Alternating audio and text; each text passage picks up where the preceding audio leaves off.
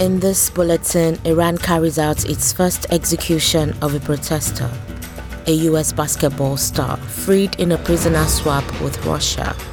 And in sports, FIFA refuses to address the death of a Filipino worker during the World Cup in Qatar. All the latest from the SBS newsroom. I am Omo Bilo. A man has been executed in Iran for taking part in protests related to the death of Mahsa Amini. He was convicted of injuring a security guard with a knife. Amnesty International says at least 28 people, including three children, could face execution in connection with the protests, and at least six people have already been sentenced to death in what the organization has described as sham trials. Iran has repeatedly blamed the protests on foreign influence. United States basketball star Brittney Griner has been released from a Russian prison as part of a prisoner swap with Russia. Ms. Griner was arrested in February at Moscow airport after she was found to be possessing cannabis oil. She was traded in exchange for Russian citizen Victor Bout, a former arms dealer at Abu Dhabi airport in the United Arab Emirates. US President Joe Biden says he's pleased about the outcome. She's safe. She's on a plane. She's on her way home. After months of being unjustly detained in Russia, held under intolerable circumstances, Brittney will soon be back in the arms of her loved ones, and uh, and she should have been there all along. Europe's passport free travel zone is set to welcome Croatia into its fold, but Romania and Bulgaria have been told to wait a little longer.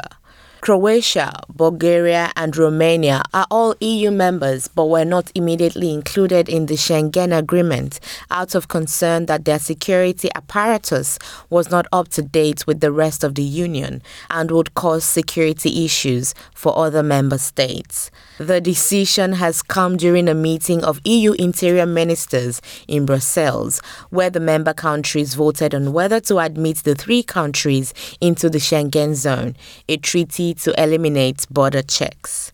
Croatia received unanimous support from the 26 Schengen member states.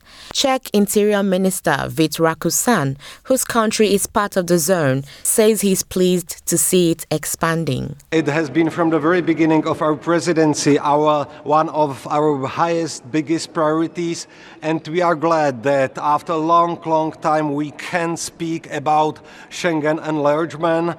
Croatia really has done everything for being in Schengen and we are sure this message is very positive for all EU citizens. The federal government's plan to cap coal prices to help reduce energy bills will be at the center of a meeting between the nation's leaders today.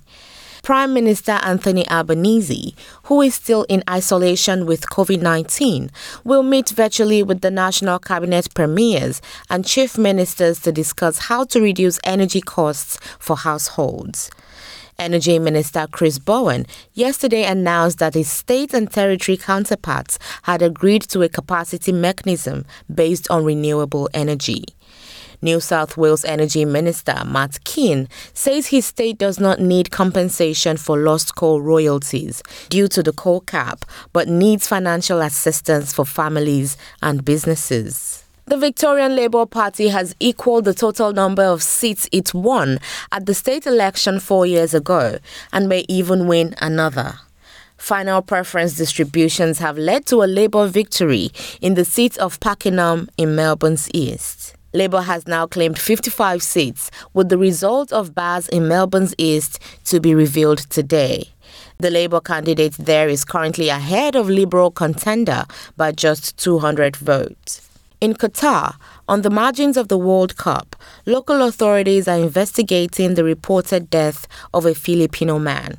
According to Qatari authorities, the man was working at a resort used by the Saudi national team during the group stage of a competition.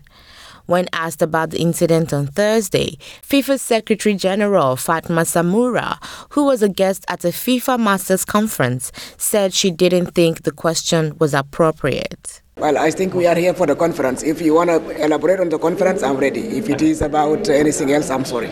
We, have already elaborated long, long interventions and messages on what we are doing with Qatar. I don't think that's appropriate when people are coming here to learn things that we are talking about, things that we have already discussed months and months and months, and time and time again. Sorry. Qatar's World Cup organizers say three work related deaths and 37 non work related deaths have occurred on World Cup related projects, but these figures are contested.